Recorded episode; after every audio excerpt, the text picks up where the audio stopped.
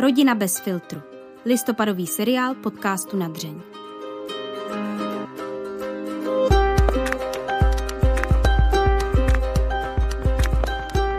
Tento díl našeho seriálu Rodina bez filtru je o nevěře. Rozhovor je rozdělen na dvě na sebe navazující části. Vítám vás u poslechu první z nich. Uvádí se, že 90% párů, které zažili nevěru, nezvládnou manželství udržet a rozcházejí se. Manželé, kteří přijeli pozvání k našemu rozhovoru, mají zkušenost opačnou. Po 23 letech manželství si nevěrou prošli. Jsou důkazem toho, že nevěra se nevyhýbá ani věřícím párům. Svou zkušenost popisují jako extrémní destruktivní zážitek na hranici života a smrti. Tuto mimořádně zátěžovou zkoušku svého vztahu však zdolali a jsou nadále spolu. Od té doby uplynuly dva roky a oba manželé jsou připraveni o své zkušenosti promluvit, aby tak varovali ostatní před nebezpečným zlehčováním nevěry a aby ukázali, jakou silou může tato zkušenost člověka zasáhnout. Jak zvládli překonat nejbolestnější období svého vztahu? Dokáží si potom všem skutečně důvěřovat? A proč podle nich stojí za to z manželství neodcházet? Dobrý poslech dalšího dílu seriálu Rodina bez filtru vám přejí Marie Moreno a Hana Kašpárková. Tak dobrý den, já vás tady vítám oba dva. Dobrý den. Dobrý den. Děkuji, že jste přijali pozvání do pořadu na dřeň.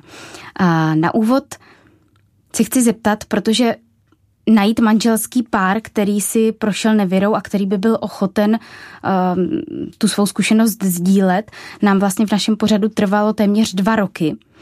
A všechny ty oslovené páry se nakonec shodly na tom, že to téma je pro ně natolik bolestné, že ho radši nechtějí znovu otevírat. Pro vás už to není bolestné? Proč jste se rozhodli vlastně to pozvání přijmout? Tak eh, já bych k tomu řekla, že já jsem to prožívala tak, tehdy tu těžkou zkušenost, eh, že když se nám podařilo se z toho vymotat, eh, tak jsem měla takovou hroznou touhu to nějakým způsobem sdílet dál. Musím říct, že mě překvapilo, když nám vlastně došla tahle nabídka. Po určité době vlastně to koresponduje i s těmi lety, co máme za sebou. A nějak to symbolicky chápu jako, jako ukončení celého toho procesu a takové vyslyšení i té mé touhy, i když uh, musím říct, že to vzpomínání na turbu rozhodně teda není nic jednoduchého a ještě stále to bolestná záležitost je. No tady je asi potřeba dodat, že ta touha potom sdílení vyplývá z toho, eh, že máme takovou tichou naději, že by to třeba někomu mohlo pomoct. Že by někomu mohlo pomoct eh, překonat nebo snad překonat a překonávat, protože ono to není jakoby v čase v nějakém bodě to překonat, ale je to celý proces, je to dlouhý a bolestný proces. Eh, tak možná to je ta hlavní motivace, proč vlastně jsme přistoupili tady na ten rozhovor. Můžete ještě popsat, jaké bylo vaše manželství před tou uh, vaší zkušeností, ke které se dostaneme za chvíli? Tak my jsme měli to obrovské štěstí, že vlastně jsme se s manželem potkali oba dva takový nepolíbený, řekněme. Eh, takže jsme i neřešili nějakou takovou, eh, takový ten problém, že máte více partnerů třeba před tím, než vlastně spolu začnete žít a eh, šli jsme do toho s takovou opravdu, hm, řekla bych, jako čistotou, jo, s takovým odhodláním prostě poznávat se, vybudovat ten vztah. Měli jsme se fakt jako velmi rádi a myslím si, že se nám to i povedlo. Jo. Máme dvě děti, krásnou rodinu, široké jakoby vztahy i v té rodině a e, v podstatě jsme žili naplno. Myslím si, že mm, e, opravdu já jsem se hodně věnovala jakoby nejdříve rodině, manžel nás zabezpečoval a nějakým způsobem prostě vydělával peníze. Je pravda, že jsme byli opravdu velmi aktivní v různých různějších směrech, takže jsme byli docela unavení postupem toho času, jak e, samozřejmě ten běh a věk, všechno jde, jde, jde v tom čase. Až jsme eh, vlastně se eh, dostali do, situace, že jsme takovým nějakým způsobem se dostali zřejmě do, do fáze, kdy po těch 20 letech eh, nějakým způsobem ten vztah začal trošku upadat. Ale musím říct, že vlastně po celou tu dobu předtím eh, než k tomu vůbec došlo, než já jsem se vlastně dostala do té nešťastné situace, jsme měli velmi harmonický vztah. Tomu asi není, není co dodat. Opravdu myslím, že jsme v tom druhém viděli určitou jistotu, jistou oporu i v těch prostě třeba složitých situacích, které manželka třeba zažívala při výchově dětí a, a nebylo to úplně jednoduché, tak i já třeba z hlediska problémů třeba práci a tak, vždycky jsme se jeden od druhého opírali. Prostě vždycky ten druhý byl, řekněme, stoprocentní opora. Takže mm, jako nebylo to takové, že bychom se nějak hašteřili a jak říkám, drobné mm, problémy mohly být, ale říkám, to byly drobnosti, jako jo, to, to nebylo nic zásadního. Musím skonstatovat, že vlastně o to větší jakoby, mm, potom to byl šok jako pro nás, pro oba, kdy já jsem teda bohužel eh, selhala na určitou období.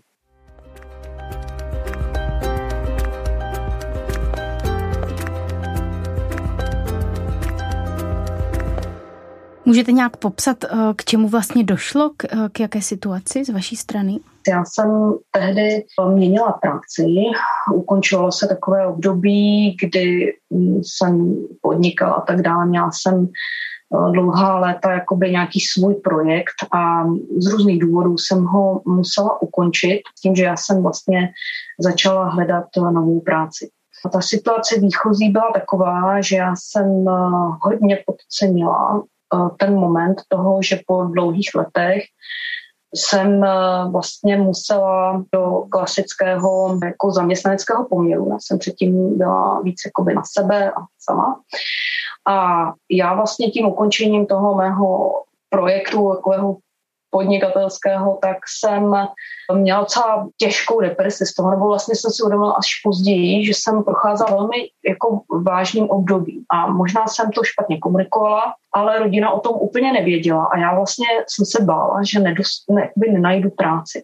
Že po těch letech, kdy je člověk jako na sebe a tak dále, že už jako neschopný se nějak jako přizpůsobit a kde si co se. A nastoupila jsem pak docela rychle, asi do tří, čtyř měsíců vlastně na společnosti, ten standardní prostě česká společnost, kde jsem eh, jako měla strašný pocit jako vděku, že vlastně mě tam vzali a tak dále. A tam se prostě stalo to, že došlo k takové klasické situaci, kdy se zapletete vlastně se svým přímým nadřízením. Taková ta konstelace šéf, sekretářka, prostě něco v tomhle duchu. A byl to prostě člověk, který zřejmě vycítil nějakou tu moji slabost. Eh, byl to muž, který měl svoje vlastní vážné problémy eh, vlastně ve své vlastní rodině. A takovým šikovným způsobem prostě se mi začalo dvořit a tak dále, nabízet a tak dále, až to bohužel teda skončilo tím, že já jsem na určitou dobu propadla té iluzi eh, nebo prostě nějakému tomu jeho svodu, eh, že prostě hledá ženu mého typu, řekněme, která mu prostě bude jak v tom té práci, tak v nějakém soukromí vlastně po boku.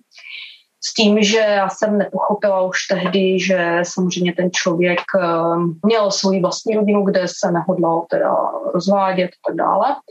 Takže to měl být tajný vztah a byl to tajný vztah. Eh, pak vyšlo najevo ještě další ženy a tak dále. To už je jedno, ale v podstatě došlo k tomu, že já jsem na několik měsíců, zhruba 5-6 měsíců vlastně do toho spadla. Přistoupila jsem na ty jeho nabídky a pak to mělo takový, takový dramatický moment, kdy vlastně manžel na to přišel a následovalo dalších několik velmi brutálních měsíců, kdy já jsem potřebovala už teda po tom odhalení se vrátit zpátky, dát to do pořádku, vlastně přestat eh, tyhle věci dělat. Takže takhle zhruba vlastně k tomu, co se stalo. Byla jste do toho muže, do toho vašeho nadřízeného zamilovaná? Na to jsem se taky ptal. Tohle je eh, taková drsná otázka. Manžel vlastně v den, kdy to zjistil, tak se mě na to zeptal. Miluješ já musím říct, že jsem mu na to tehdy odpověděla a dodnes to tak je. Já jsem se toho muže snažila milovat. Myslím si, že to nejlépe vystihuje tu absurditu té situace, kdy na začátku možná ve vás uh, takováhle situace, kdy se vám někdo začne bořit a tak dále, tam bych teda jenom trošku upřesnila, jsou jakoby dva druhy té nevěry. Podle mě jedna je, že vy sama jste aktivní, nebo ten člověk je aktivní, hledá únik ze svého vztahu a jakoby navazuje ty vztahy. To nebyl můj případ. My jsme případ toho, že já jsem nehledala žádný paralelní vztah k tomu manželství, jenom nám to manželství trošku ochladlo, ale tento muž prostě jakoby byl velmi aktivní. A no, tak jakoby na mě zautočil, dá se jakoby říct. Já jsem to nezvládla. A tam právě já, on ve mně vzbudil o zájem o svou osobu a tak dále, pochopitelně mě lichotil a hm, co si člověk prostě v té situaci, ve které jsem byla, určitě se k tomu ještě vrátíme vlastně těm důvodům, proč se ten náš vlastní vztah rozvolnil a já jsem začala jako vlastně ten paralelní, alternativní vztah k tomu, co jsem měla doma, tak eh, ve vás budí zájem a vy tak jako možná si trošku jako zamilujete, nebo tak nějak jste člověk je zvědavý a tak dále. Ale na tu otázku, jestli jsem se do toho milence vlastně zamilovala, já opravdu dodnes odpovídám tou paradoxní odpovědí. Já jsem se jako snažila ho milovat, ale nešlo to. Tam se k tomu určitě ještě dostaneme. Proč jste se ho snažila milovat, nebo jak to, protože snažím se to pochopit. Je samozřejmě otázkou, nakolik to pro něho bylo vážné nebo ne, protože v momentě, kdy pak došlo k určitému odhalení, tak já jsem byla velmi překvapená jako i způsobem chování toho člověka. Nicméně tam bych chtěla zdůraznit jednu věc. Když jste když je člověk prostě vystaven tomuhle pokušení erotickému a tak dále, když se vám prostě nabízí jiná osoba než ten váš partner a svádí vás prostě k tomu, aby nějakým způsobem jste s ním prostě intimně trávili chvíle, tak vy pokud nemáte žádné zkušenosti, což byl můj případ, tak eh, samozřejmě to vás zbuzuje různé fantazie, prostě láká vás to, máte tam prostě svým způsobem i naprosto lidsky primitivně zvědavá, nebo prostě nevíte, nevíte ještě do čeho jdete. A přiznám se, že do toho, aspoň já jsem do toho projektovala vztah, který jsem měla i třeba s manželem dříve, jako, že vlastně se zamilujete, že vám spolu dobře, že spolu jste opravdu intimně, spolu máte sex, jste prostě, no jste jedno tělo. A ta tragédie, nebo to, co bychom, nebo i já bych to ráda prostě sdílela s, prostě s ostatními, s posluchači, je to, že tam prostě ta moje zkušenost je naprosto odlišná. Vy se do toho, vy do toho se do toho teda pustíte, uděláte teda tu zásadní chybu, že teda opravdu poprvé se s tím člověkem intimně zblížíte a vy zjistíte, že to je prostě strašné. Že vůbec nepři, jako to tělo funguje prostě jak hodinky, pochopitelně sportovní výkon a tak dále, ale prostě je to tma, chlad, je to prázdnota, vlastně vy s tím člověkem nic nezdílíte. Já teda, nebo minimálně já mám tu zkušenost, že to bylo relativně i dost rychle, tak vlastně vy nemáte žádnou minulost, vy nemáte vlastně nic. Vy máte jenom ten moment, kdy s ním jste fyzicky, případně pár zážitků z práce a především máte problém, začnete mít problém, protože uděláte něco, eh, co se strašně špatně bere zpět. Já, když jsme procházeli jakou tu postterapii nebo nějakou pomocí, jako potom, co se stalo, abych já se z toho zpamatovala, tak nás vyzval ten psychoterapeut, velmi schopný pán, vlastně k tomu, abychom použili obrazy k tomu, abychom vysvětlili vlastně, jak se cítíme. A já jsem tady tohleto, jak jste se teď ptala, tak trošku odpuste mi to jakoby naivně, jestli jsem se zamilovala, tak je to opravdu jsou to dveře, na kterých je napsáno prostě zákaz vstupu. Mají kliku, tam zákaz vstupu, aby jste naučená, víte, že tam nemáte vstupovat. To prostě vytesáno do kamene, nevstupovat.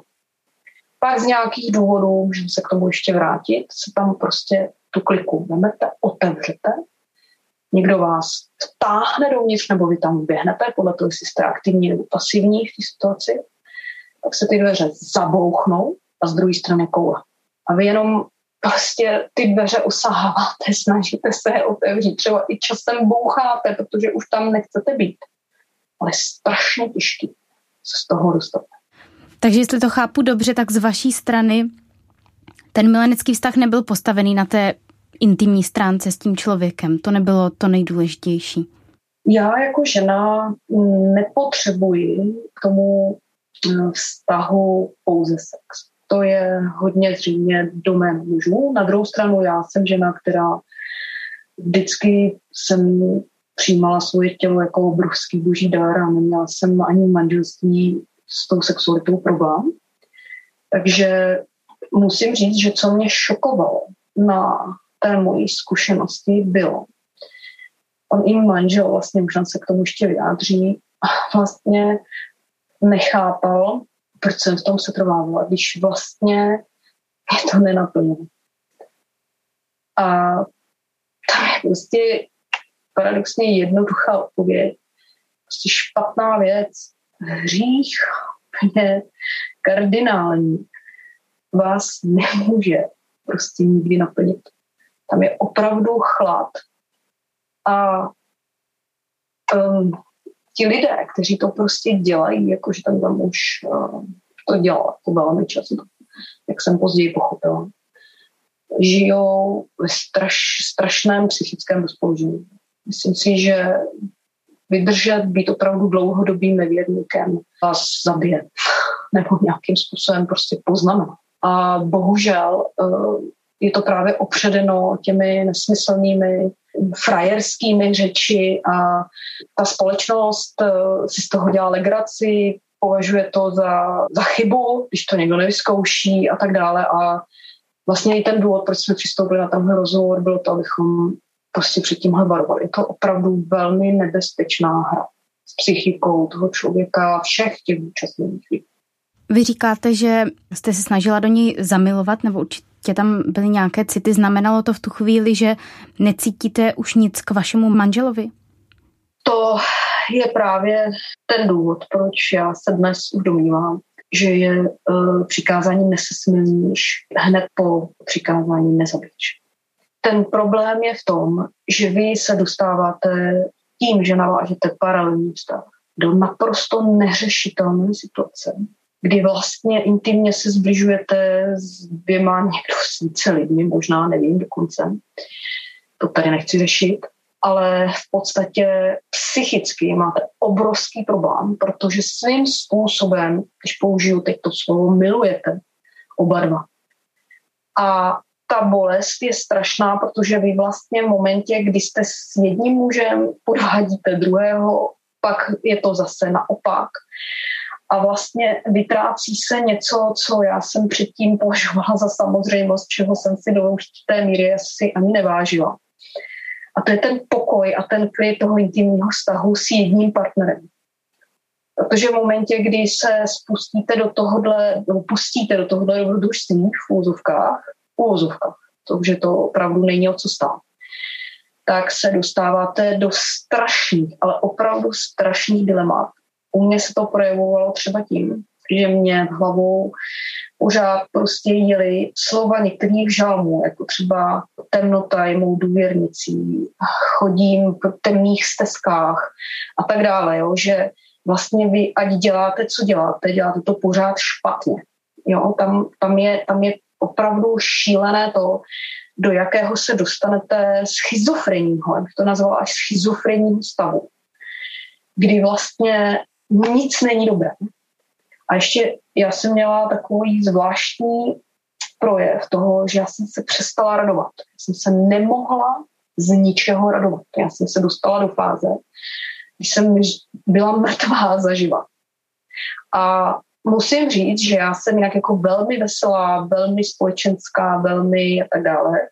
Navenek to nebylo vůbec poznat, naopak jsem ještě byla atraktivní, přitahovala jsem pozornost mužů takového zvláštního typu, což se mi předtím vůbec nestávalo, ale uvnitř jsem zažila strašný samotu a chlad a hrůzu. Po dobu vlastně než na to manžel přišel a já jsem se opravdu modlila ty poslední měsíce, ať se něco stane, ať se něco prostě stane, aby tenhle stav konečně přestal. A přemýšlela jste i o tom, že manžela opustíte a budete žít eh, s novým partnerem? Ta moje situace byla o to absurdnější, že ten člověk nehodlal se sám rozvádět a nehodlal zakládat další lidi. A je zvláštní a zajímavé i to, že ani já jsem nehodlala odcházet od svého manžela. Tam bohužel na začátku celé, celé té kauzy vlastně byla taková z mé strany samozřejmě naprosto nemorální dohoda s tím člověkem, že se to prostě pojede paralelně k našim oficiálním vztahu. Čehož teda samozřejmě dnes těžce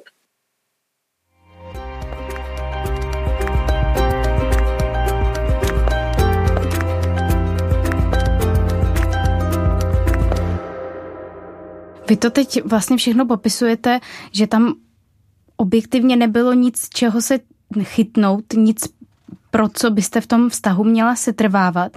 Když jsme spolu mluvili ještě před rozhovorem telefonicky, tak vy jste přirovinala tu nevěru, jako kdyby to byla droga.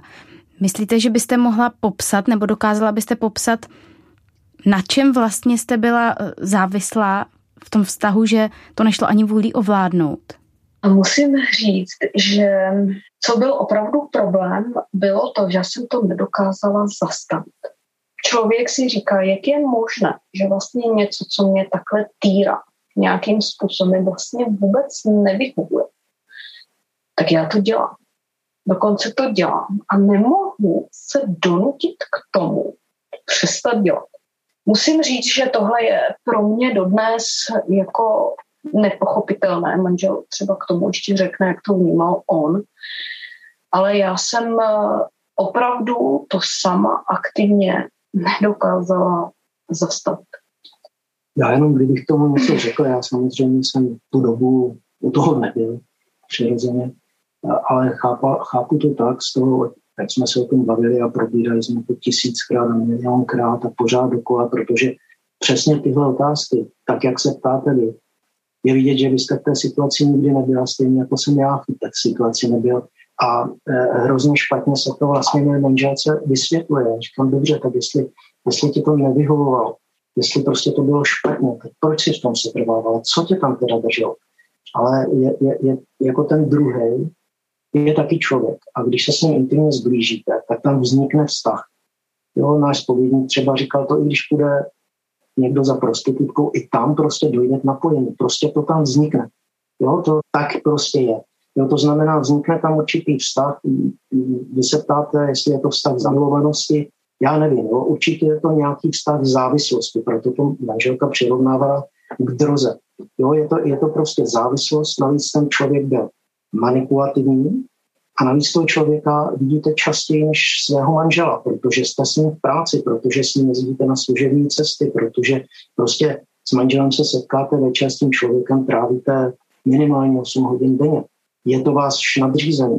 Ten člověk dokázal vzbuzovat strach, jestli jsem to dobře pochopil. Eh, strach, eh, že vlastně mu manželka ublíží, kdyby ho opustila. A strach, ve smyslu, když mě opustíš, tak to budeš vidět, co se bude dít.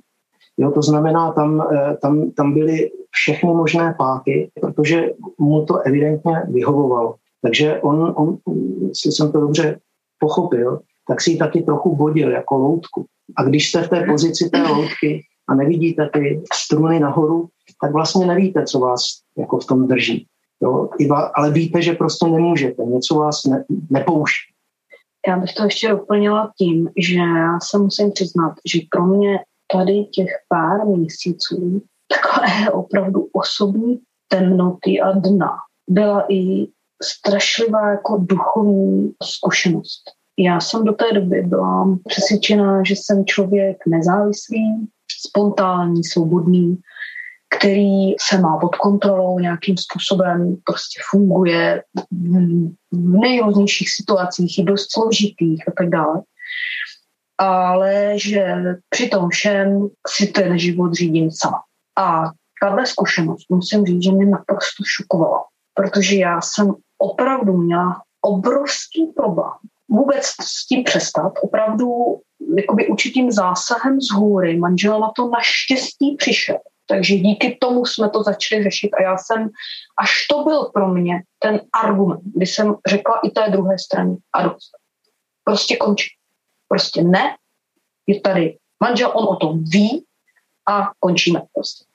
Což samozřejmě vyvolalo potom nějaké další reakce, bylo to extrémně náročné, musel jsem nakonec dát i výpověď, ale opravdu jsem si klesla jako na dno v tom smyslu, že jsem pochopila, že existují lidé nebo situace, které vás můžou tak paralizovat, že vy nejste vlastně schopná se spamatovat a z té situace vystoupit. Proto jsem to přirovnala i k té droze. Pro mě to je obrovské varování, jako za A do budoucna, ale za B i duchovní lekce toho, že jsem velmi slabá jako duchovní a jenom s boží pomocí jsem prostě schopná se z některých věcí dostat. A jedna z těch pomocí je teda i svátost manželství a o tom se můžeme možná ještě také polovit. Určitě se k tomu ještě vrátíme, co vám vlastně na té cestě ven z toho oběma pomohlo. Já bych ještě teď ráda probrala ty varovné signály, které vy jste oba dva zmínili. Jaké to konkrétně byly varovné signály ve vašem manželství, že se něco děje, které pak dali prostor k tomu, co se stalo? Já jsem už tady naťupala takovou tu věc, že vlastně já jsem byla strašně unavená. Předtím, než eh, se to celé spustilo a ta nabáze vznikla, tak já jsem měla za sebou eh, opravdu docela náročnou fázi, kdy se nejdřív budovala firmu, pak ji zase jakoby, tak jakoby utlumovala. A um, oba dva s manželem jsme zřejmě podcenili vlastně to, že já jsem jakoby neotruchlila to svoje dítě vlastně. To, to, to, to, co jsem vybudovala, musela jsem to, my jsme to prodali, ale vlastně mě to mentálně zasáhlo. A manžel tehdy na mě v dobré víře, ale docela dost jakoby tlačil vlastně, abych si našla teda práci, ale já jsem byla jako zraněná vnitřně a nedokázala jsem to vykomunikovat. Jo, byl, byl to trošku takový problém toho, že jsme mm, nechápali, necítili, co ten druhý vlastně, jako v jaké je situaci, ale jsem to třeba já nedokázala ani vykomunikovat. Prostě jsem to vzdala. Je pravda, že i se několik varovných signálů z toho, že vlastně příliš se oddalujeme s manželem a přestože se máme rádi, tak se sobě málo věnujeme a málo vlastně se tak jako nalaďujeme na sebe. E, se objevilo už mnohem dřív. E, my jsme, třeba my, jedna moje spolupracovnice, po jednou, když jsme spolu s manželem telefonovali, tak se mě zeptala, to, bylo, to je už několik let, to bylo opravdu několik let předtím, než vůbec tady k tomu došlo. Se mě ptala, prosím tě, s kým jsi to mluvila? A já říkám, no to byl manžel. A ona říká, cože? Já jsem myslela, že to je nějaký dodavat. A mě to úplně vlastně, já si to dodnes pamatuju, že tehdy mě to strašně zasáhlo. Jsem si říkal, já s ním vlastně mluvím s nějakým cizím člověkem, nebo, ale jako ani tehdy mě to jako netrklo, jo? že vlastně my jsme tak jako furt pracovali, furt jsme se prostě snažili a realizovali a vydělávali peníze a nebo prostě dělali tisíc věcí pro druhý a tak dále, pro děti, furt jsme pro děti něco to. A vlastně jsme se asi dostali, nebo určitě, určitě jsme se dostali prostě do, do fáze, kdy jsme se začali vzdalovat. Možná by se to dalo charakterizovat jako přechod z nějakého romantického vztahu do vztahu pragmatického, kdy řešíte vlastně praktické věci. Jestli, eh, jestli nebude nějaký velký průšvih prostě ve firmě, jo, který může ohrozit vlastně ekonomickou stabilitu celé rodiny, Takže prostě najednou vlastně opravdu z toho partnera eh, milence, se stává partner biznisový. Jo, a, a prostě a těch problémů, když je hodně, tak samozřejmě eh, z toho určitého strachu eh, vyřešíte prostě jo, a tohle udělat to, neudělat, je to dobře, bude to dobře, bude to špatně. A opravdu najednou vlastně jako by se to zlomí a taková ta, uh, taková ta vlastně, když se máte bavit o, o jiných věcech, tak se to, tak 50% se třeba opravdu bavíte o tom, kde se co zanedbal v tom biznesu, kde hrozí nějaké nebezpečí a podobně. A e, ještě bych zmínil možná taky jednu věc, teda tady se nezmínilo, tak e, e, to bylo to, co nazvala dcera kdysi patologický vztah k práci. Jo, to znamená, že i z rodiny manželka byla vychovávaná prostě být aktivní, pracovat a to bylo prostě ultimátní priorita. Jo, a, a vlastně možná i to byl z jeden z momentů, proč ona vlastně se nemohla dostat i z toho vztahu, jo, že to neby, tam byl, tam kromě toho vztahu uh, mezi dvěma lidmi byl ještě ten vztah té práci, to znamená, ona vlastně musela zpřetrhat dvě vazby. Jo. Tu vazbu k tomu člověku, která se přirozeně vytvořila, a potom ještě tu svoji patologickou vazbu k práci, kterou ona konečně byla vděčná, že ji má a najednou prostě to není možné s tím člověkem takto být a jako říci, dobře, už spolu nic nemáme, ale spolu dál pracujeme. To, to prostě to tak ne, není možné. To znamená i z toho strachu, že vlastně tu práci bude muset opustit, možná v tom vztahu e, se to No a myslíte, že tady to odcizení v manželství, že tomu vůbec lze nějak předejít, protože mně se to zdá v té, po, po tolika letech v té každodenní rutině práce, děti, běžný provoz vlastně nevyhnutelné. A, ano. To, to se obávám, že to nevyhnutelné je. A my dnes si myslíme, že jsme měli prostě na to myslet. Měli, my jsme třeba nikdy nedělali to, že bychom dali děti k rodičům nebo nikam a odjeli prostě sami, sami teď. Že máme takové jako dost, dost dětí, jako řekněme, originální a vždycky jsme si říkali, no, kdo by to s nima vydržel, nebo nějakým způsobem, oni byli vždycky velmi aktivní i děti a to, takže třeba máme starší rodiče, tak už jsme se prostě jako neodvážili nějakým způsobem je hodit na krk v úvozovkách a sami si někam jet a někde prostě si dát pohodu. Dnes zpětně vidíme, že to byla chyba, že jsme měli nějakým způsobem to zkusit uh, zorganizovat tak aby jsme měli prostě i my dva prostě na sebe čas a nejenom někde v noci rychle hodinka nějaké intimity a pak uh, prostě zase všechno se vrací do, star, do starých kolejí. Takže no, to, to jako vidíme vlastně nakonec naše dcera nám po, já nevím, 20 letech nebo kolika to bylo, ona iniciovala to, že nám koupili s rodiči uh, víkend. My jsme byli poprvé v životě tři dny spolu, jo, sami. No. Takže to už tak jako je, svědčí o tom, že jsme to neměli jako správně prostě nastavené. Neví, prostě jsme to neviděli. Prostě trám v oku a mysleli jsme si, že přece jako jsme v pohodě, že se nám nemůže nic stát. A je pravda, že uh, prostě já bohužel nějak tak docházím k tomu, že ten zlý si samozřejmě najde ten moment, kdy jste nejvíc zranitelný, jo, kdy je člověk opravdu na tom nejhůř a Bůh vás nedolomí. Ale prostě ten ďábel s tím nemá problém, jako zlomit. Taky jsme zanedbali to, že jsme si vlastně přestali i říkat, jak eh, se máme rádi, jak vlastně jak jsme vděční jeden za druhého, jak, jak jsme úžasní, jsme vlastně všechno dokázali, jak jsme to všechno dokázali. Nakonec i manžel vlastně byl nespokojený, že já zase jako nemám práci. Vlastně místo by mi poděkoval za to, co už jsem do té doby všechno, všechno jako dokázala. Na druhou stranu posypu si hlavu popelem. Ani já jsem mu neříkala, jsi dobrý, jsi skvělý, prostě úžasný chlap, vynikající manžel, perfektně se o nás postaral, eh, když máš dobrou náladu i s dětma, to umíš a tak dále. Jo. Ani tohle jsem nebyla schopná já udělat. I přesto, že jste si to třeba myslela stále, že opravdu je to dobrý ano. manžel, ale prostě jste neměla potřebu to říkat. Já musím říct, že docházelo k tak, tak vlastně paradoxním situacím, kdy já jsem před tím milencem vlastně básnila o svém manželovi. No.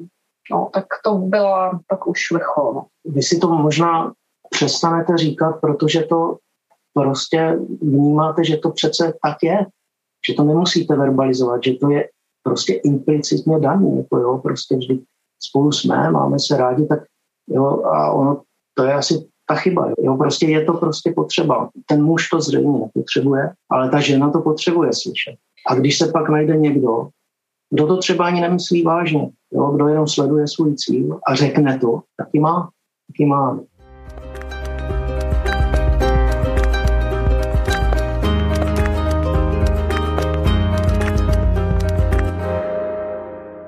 Pojďme teďka k tomu, jak jste vlastně tu situaci řešili.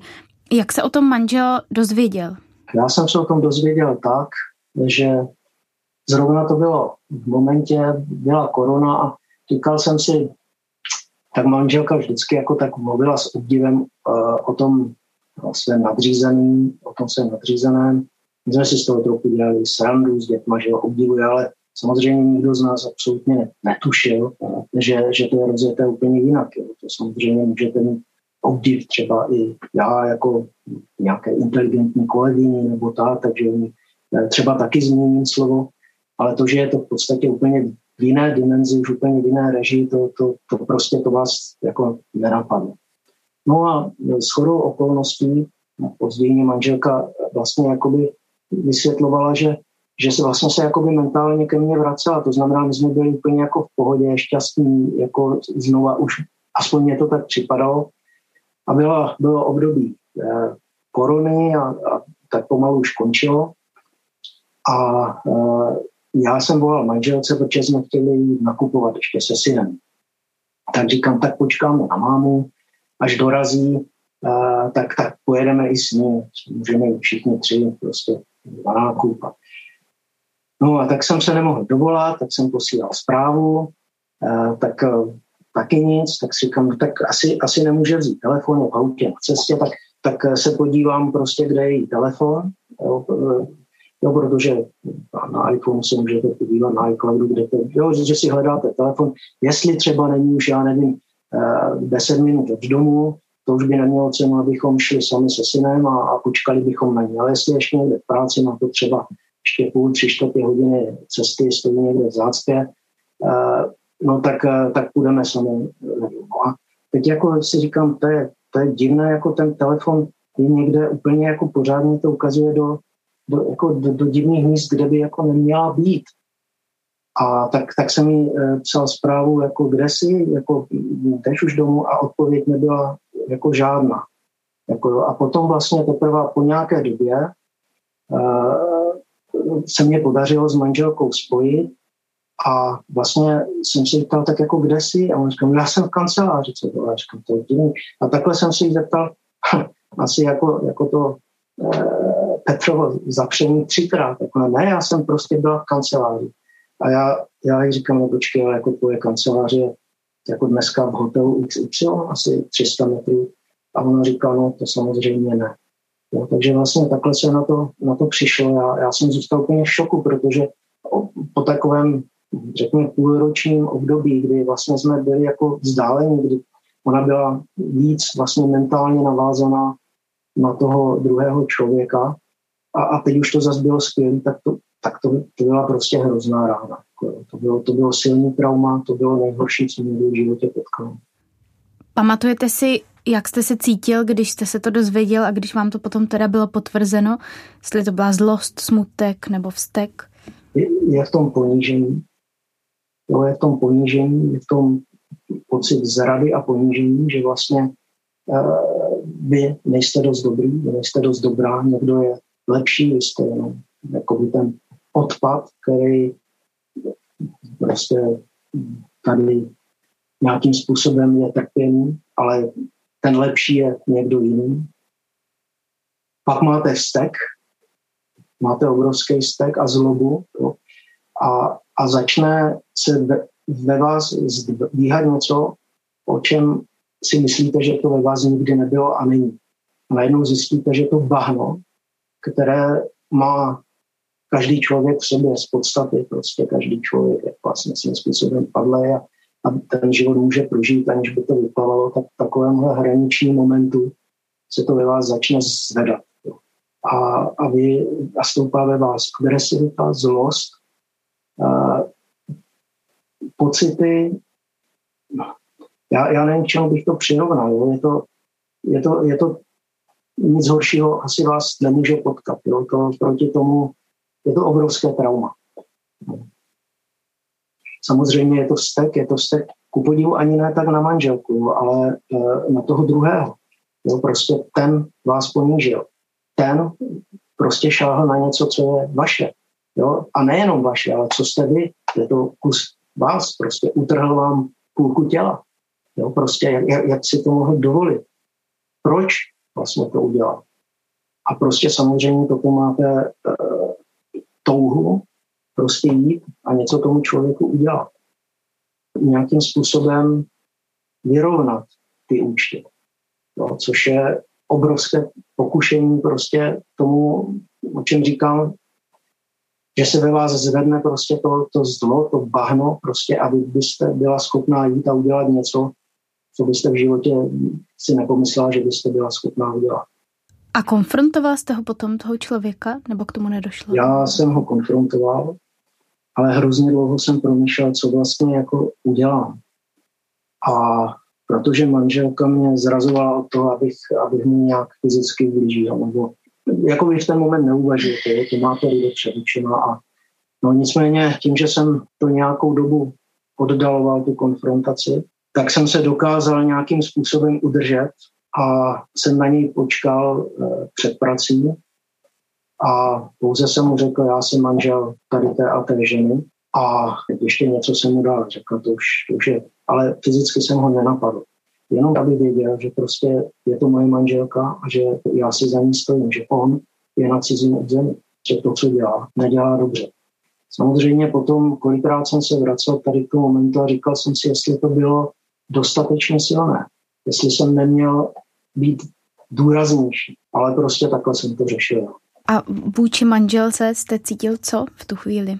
My jsme poměrně brzo se o tom začali bavit, tak já, já jsem v podstatě v ní cítil ze začátku, vlastně v tom prvním odhalení jsem byl v šoku a cítil jsem prostě, že to je cizí osoba. Ona i vlastně, když jsme se začali bavit, tak mluvila úplně jako cizí člověk, jako úplně jiným hlasem, povídala věci, který, kterým jsem ani nemohl věřit, jako jo, prostě, protože ona vlastně i po té, co se na to přišlo a já jsem řekl, dobře, tak, tak chce žít teda za ním.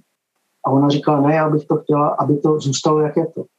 Jo, to znamená, já tady budu s váma žít, ale budu mít vztah vlastně s tím člověkem. To, to, to mě hrozně zmátlo, jo, prostě to, to, byla, to, to ve mně vyvolalo, vyvolalo druhotnou vlnu traumatu nebo zmatenosti, protože pak jsem už vůbec nevěděl, jako, nedokázal jsem si představit, jak, jak tohle může fungovat.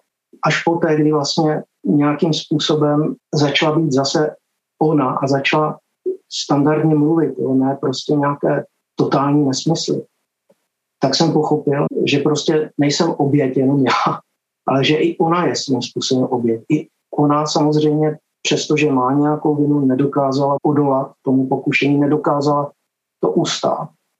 Tak já jsem zase pochopil, že kdybych já byl v její situaci, v době, kdy prostě jsme nebyli úplně blízkou sebe mentálně a kolegyně, některá, s kterou si třeba rozumím, a ona by byla tím iniciátorem, no a 99% bych to taky neustál.